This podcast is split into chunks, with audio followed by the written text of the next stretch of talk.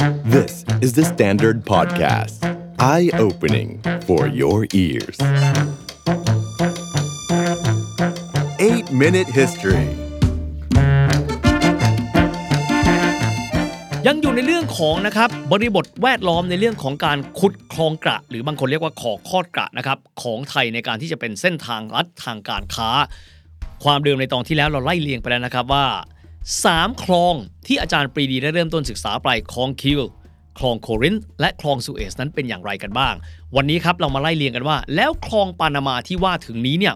เป็นโมเดลอะไรถึงได้มีความสำคัญในการเรียนรู้ครับ คลองนี้คือคลองปานามาครับให้คำบรรยายไว้ก่อนว่าคลองนี้มีความยาวเนี่ยนะครับไม่ถึงครึ่งหนึ่งของคลองสุเอซครับคือ 82 กิโลเมตร คลองนี้เนี่ยอย่างที่บอกเคยใช้โมเดลนะครับของการเป็นเรือ ต่อบกและต่อเรือ ซึ่งจุดดังกล่าวเขาสร้างทางรถไฟมาก่อน มีชื่อว่า Panama Railroad เราย้อนกลับมาครับว่าคลองปานามานี้มีจุดกำเนิดอย่างไร เราไปดูยุคที่ยุโรปครับสำรวจโลกกันบ้าง ตั้งแต่สมัย Age of Discovery โน่นเลยนะครับ พระเจ้าคาร์ลอสที่5นะครับแห่งสเปน ต้องการขยายอิทธิพลเหนือโปรตุเกสครับ จึงหาวิธีการในการที่จะเดินทางจากสเปน ไปยังฝั่งตะวันตกนะครับก็คือฝั่งแปซิฟิกของอเมริกาใต้ให้เร็วที่สุดแต่ด้วยวิทยาการครับของศตวรรษที่ 16 นี้เนี่ย ไม่สามารถหาวิธีการในการขุดคลองความยาว 82 กิโลเมตรเป็นทางน้ำได้ แต่มันคือจุดเริ่มต้นของการเชื่อมโยงการเดินทาง ระหว่างมหาสมุทรแอตแลนติกกับแปซิฟิก โดยที่ไม่จำเป็นต้องอ้อมใต้นะครับ ที่ช่องแคบแมกเจลเลนและก็ Drake Passage ที่อยู่ใต้สุดของทวีปอเมริกาใต้ มีความหมายว่าจะต้องเพิ่มระยะทางในการเดินเรืออ้อมใต้ของอเมริกาใต้นะครับ อีกนับหมื่นกิโลเมตร เป็นทางอ้อมที่ยาวที่สุดถ้าเกิดว่าไม่ขุดคลองทางลัด ตัดภาพมาครับประมาณ 200 กว่าปีหลังจากนั้น 1820 ครับ สิ้นสุดอำนาจของจักรวรรดิสเปนบนทวีปอเมริกา ซิโมนโบลิวาร์วีรบุรุษแห่งอเมริกาใต้ สถาปนาประเทศที่เป็นเอกราชที่มีชื่อว่ากรันโคลัมเบีย และกรานาดากรอบเวลานั้นครับสหรัฐอเมริกาเป็นรัฐเกิดใหม่อายุไม่ถึง 50 ปีเองนะครับ ต้องการหาทางในการเชื่อมโยงฝั่งตะวันออกของตัวเอง กับฝั่งตะวันตกเข้าด้วยกันคือแปซิฟิกกับแอตแลนติกนะครับ จึงเล็งไปที่พื้นที่ที่แคบที่สุดครับ นั่นก็คือพื้นที่ปานามา ปานามาตอนนั้นยังไม่เป็นประเทศเอกราชนะครับ ยังเป็นส่วนหนึ่งของประเทศเกิดใหม่ที่มีชื่อว่ากรันโคลัมเบีย ซึ่งกรันโคลัมเบียในเวลานี้นะครับแตกออกมาเป็น 4 ประเทศแล้ว อันได้แก่โคลัมเบีย เวเนซุเอลา เอกวาดอร์ และปานามา ณ เวลานั้นประธานาธิบดีซิโมนโบลิวาร์ตระหนักว่ามันคือการเตรียมการเข้าไปครอบงำแผ่นดินใหม่ จึงปฏิเสธความร่วมมือใดๆ กับรัฐเกิดใหม่ที่มีชื่อว่าสหรัฐอเมริกา สิ้นยุคของประธานาธิบดีซิโมนโบลิวาร์ครับสหรัฐอเมริกาเข้าสู่ยุคตื่นทอง Gold Rush ในปี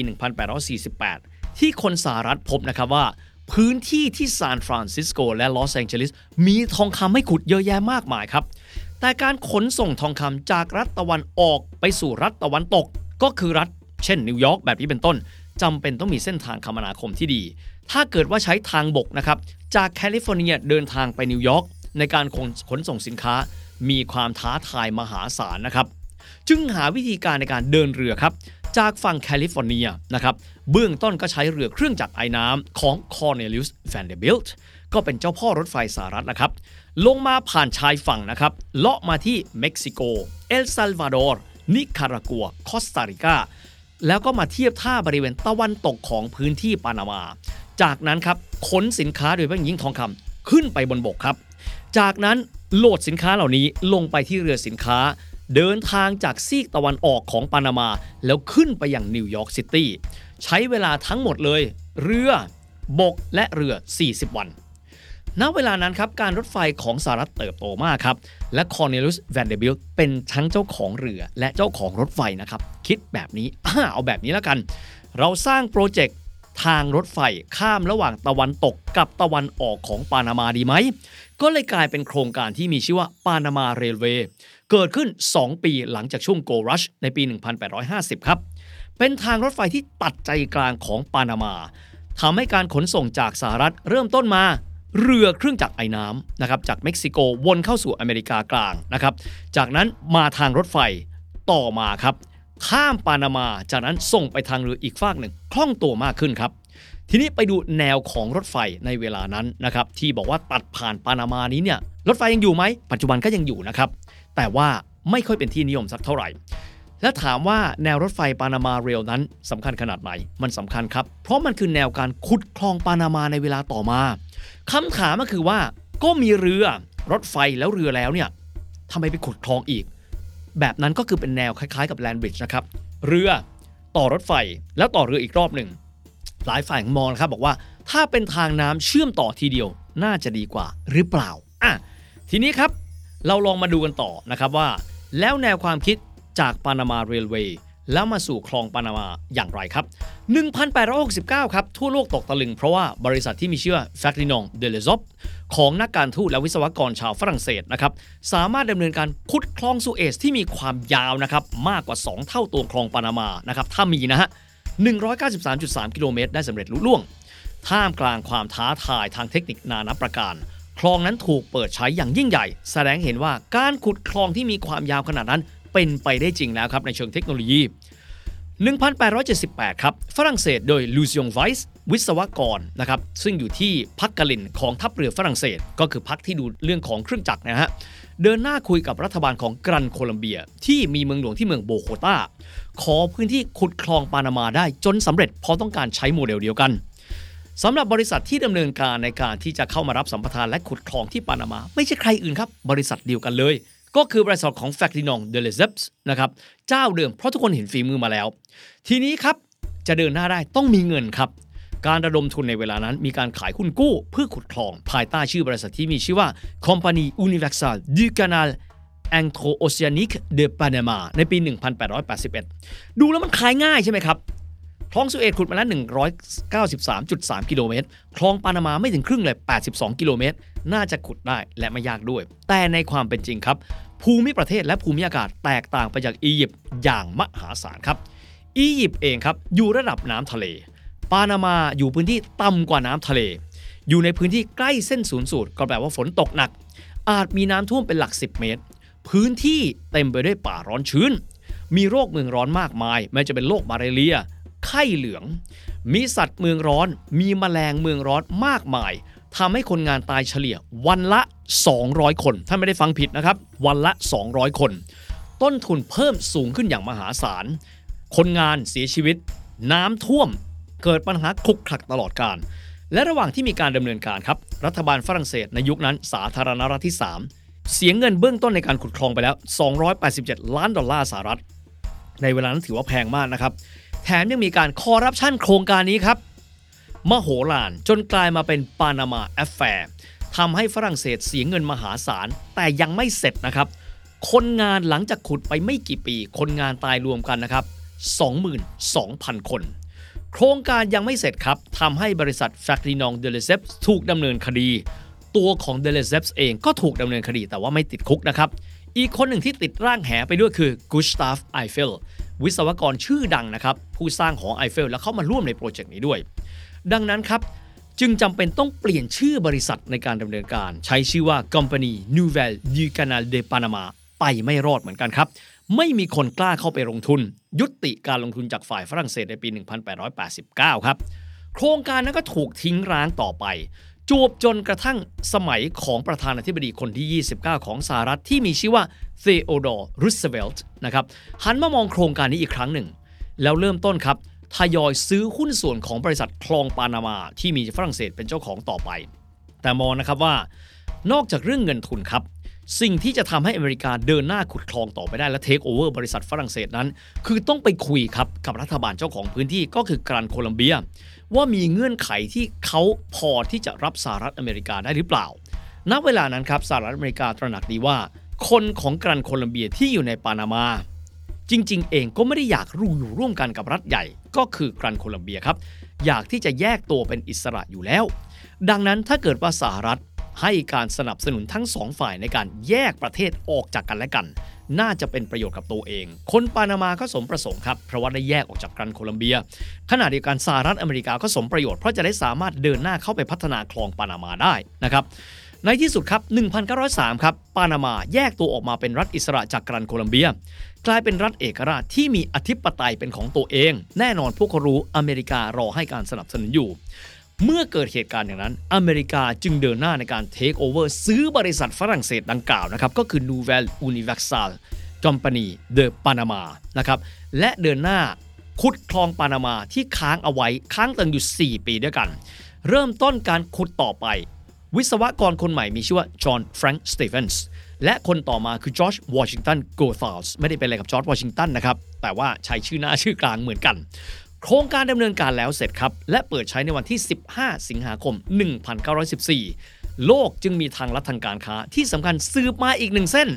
เชื่อมนะครับอเมริกาตะวันตกและตะวันออกก็คือแอตแลนติกแปซิฟิกได้สำเร็จ กลายมาเป็นทางอ้อมการค้าโลก ทีนี้ไม่จำเป็นต้องอ้อมช่องแคบแมกเจลเลนไม่จำเป็นต้องผ่าน Drake Passage ทางตอนใต้ของทวีปอเมริกา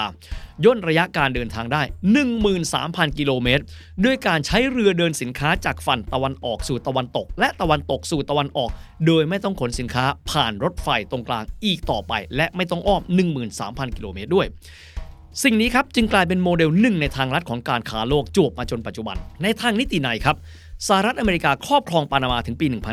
1977 หลังจากนั้นครับยุคประธานาธิบดีจิมมี่คาร์เตอร์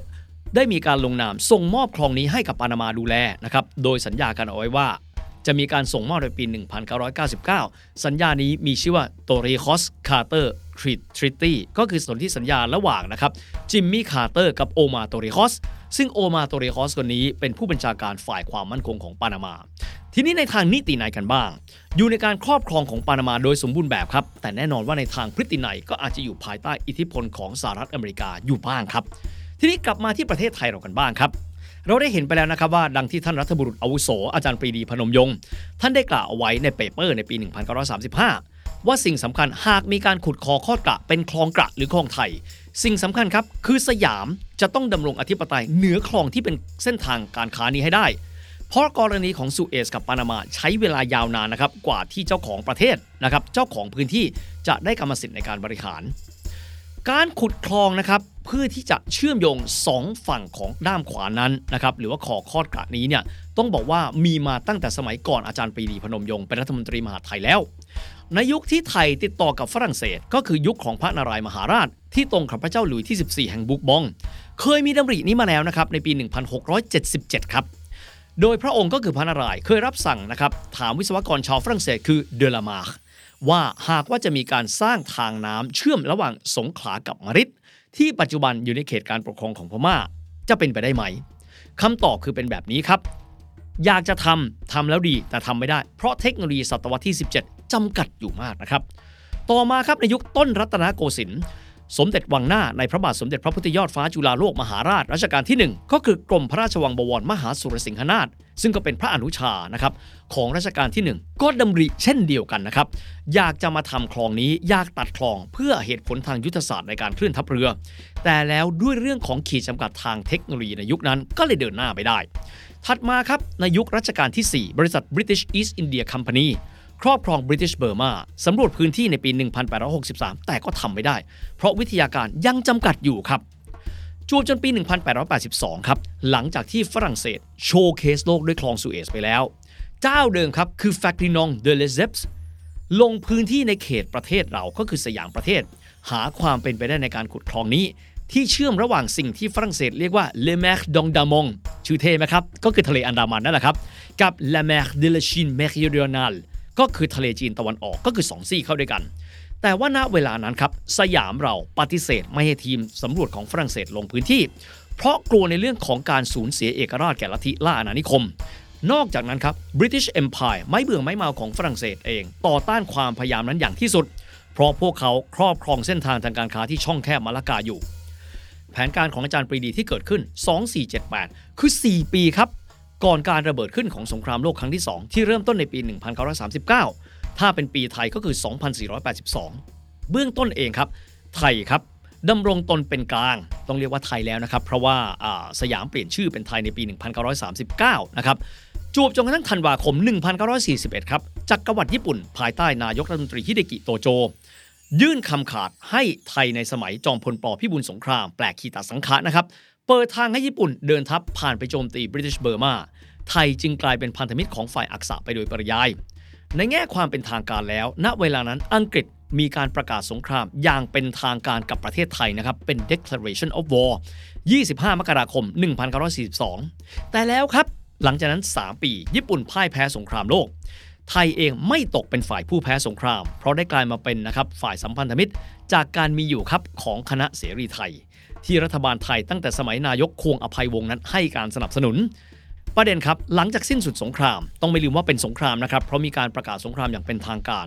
ก็จะต้องมีการลงนามและเงื่อนไขการสิ้นสุดสงครามอย่างเป็นทางการ มีจุดเริ่มต้นก็ต้องมีจุดจบนะครับ ระหว่างไทยกับฝ่ายสัมพันธมิตร ซึ่งตอนนั้นฝ่ายสัมพันธมิตร ผู้ประกาศสงครามก็คืออังกฤษ ในเวลานั้นจึงมีการลงนามในสนธิสัญญาที่มีชื่อว่า Anglo-Thai Peace Treaty มีชื่อเต็มนะครับว่า Formal Agreement for the Termination of the State of War between Siam and Great Britain and India ลงนามกันที่สิงคโปร์ครับ 1 มกราคม 1946 หนึ่งในเงื่อนไขที่ได้มีการลงนามในปีนั้น 1946-2489 คือการที่ตามสนธิสัญญาสิ้นสุดภาวะสงครามนี้ มิให้ประเทศไทย ขุดคลองที่จุดคอดกระ โดยปราศจากความอนุญาต หรือการปราศจาก permission ของฝั่งอังกฤษครับ มีความหมายว่าหลังสงครามโลกไปแล้ว แม้ว่าอาจารย์ปรีดีเองจะก้าวขึ้นมาเป็นนายกรัฐมนตรีก็คือ 3 เดือนหลังจากนั้นคือ 24 มีนาคม 1946 ต่อจากนายกรัฐมนตรีควงอภัยวงศ์แม้ว่าท่านอยากที่จะขุดคลองกระแต่ไม่สามารถกระทำได้ด้วยพันธสัญญาที่ระบุเอาไว้ในสนธิสัญญาสันติภาพ ยุติภาวะสงครามระหว่างไทยและอังกฤษ ไม่ว่าสนธิสัญญาระหว่างประเทศฉบับนั้นจะยังมีผลบังคับใช้อยู่หรือเปล่านะครับ และถึงจะมีอิทธิพลของ British Empire ก็ผ่านไปเรียบร้อยแล้วประมาณ 90 ปีนะครับ ในปี 2501 ครับ 1958 รัฐบาลจอมพลถนอมกิติขจร ตั้งใจที่จะรื้อฟื้นโครงการขุดคลองกระนี้ขึ้นมาอีกครั้งหนึ่ง ซึ่งในเวลานั้นครับอยู่ในช่วงที่อาจารย์ปรีดีพนมยงค์ท่านอยู่ระหว่างการลี้ภัยการเมืองที่กวางโจว ท่านได้เขียนจดหมายถึงนายกสมาคมหนังสือพิมพ์แห่งประเทศไทย ชื่นชมแนวความคิดของจอมพลถนอมกิติขจรที่ตั้งใจจะรื้อฟื้น ความคิดในการที่จะขุดคลองกระนี้ขึ้นมาอีกด้วย หลังจากนั้นครับก็มีความพยายามของรัฐบาลไทยในหลายชุดนะครับที่จะขุดคลองเพื่อเป็นทางลัดนะครับทางการค้า เรือเดินสินค้าไม่จำเป็นต้องอ้อมช่องแคบมาลากา ที่มีสิงคโปร์เนี่ยอยู่ปลายใต้สุดเลยนะครับของแหลมมาลายูนะครับซึ่งณจุดนั้นเองเบื้องต้นนี้อังกฤษเขาใช้เป็นฐานทัพเรือนะครับจนกระทั่งถึงปี 1963 แต่ในที่สุดครับ โครงการนั้นไม่เกิดครับ ส่วนหนึ่งว่ากันด้วยเหตุผลก็มีหลายเหตุผลนะครับบ้างก็ว่าเป็นเหตุผลเรื่องของความมั่นคง บูรณภาพแห่งดินแดน กล่าวคือหากขุดคลองที่ด้ามขวาเนี่ยนะครับณจุดนั้นก็คือชุมพรระนอง อาจทำให้ลักษณะกายภาพของประเทศไทยถูกแบ่งออกเป็น 2ส่วนด้วยกัน เพราะถูกตัดออกจากกันโดยเด็ดขาด อาจจะส่งผลกระทบต่อมิติความมั่นคงต่อไป ก็ที่สุดแล้วไม่ว่าจะมองมิติใดหรือว่าด้วยเหตุผลอะไรเราก็ไม่รู้ แต่โดยสรุปแล้วครับ โครงการนี้คือการขุดคลองเป็นทางลัดเส้นทางทางการค้านะครับที่จะประหยัดนะครับการเดินทางอีก 1,200 กิโลเมตรนี้ไม่เกิดขึ้น และในเวลานี้ครับก็ถูกแทนด้วยโครงการที่มีชื่อว่า Land Bridge ที่น่าจะพอเทียบเคียงได้นะครับมากที่สุดก็คือโครงการ Panama Railroad ของเจ้าพ่อรถไฟสหรัฐ ก็คือ Cornelius Vanderbilt ที่เกิดขึ้นประมาณร้อยกว่าปีที่แล้ว ดังนั้นครับประเด็นนี้จึงถือเป็นมหากาพย์ที่ยาวนานมากๆสำหรับประเทศไทย ประเทศที่มีที่ตั้งทางภูมิศาสตร์เป็นเลิศทีนี้ก็ขึ้นแล้วกับว่าเราจะเลือกเส้นทางไหนดี เพื่อให้สอดรับนะครับกับของขวัญที่ธรรมชาติมอบให้กับสยามประเทศ ประเทศไทยของเรา นั่นก็คือที่ตั้งทางภูมิศาสตร์บนขวานทองสุวรรณภูมิแห่งนี้ครับ The Standard Podcast. Eye opening for your ears.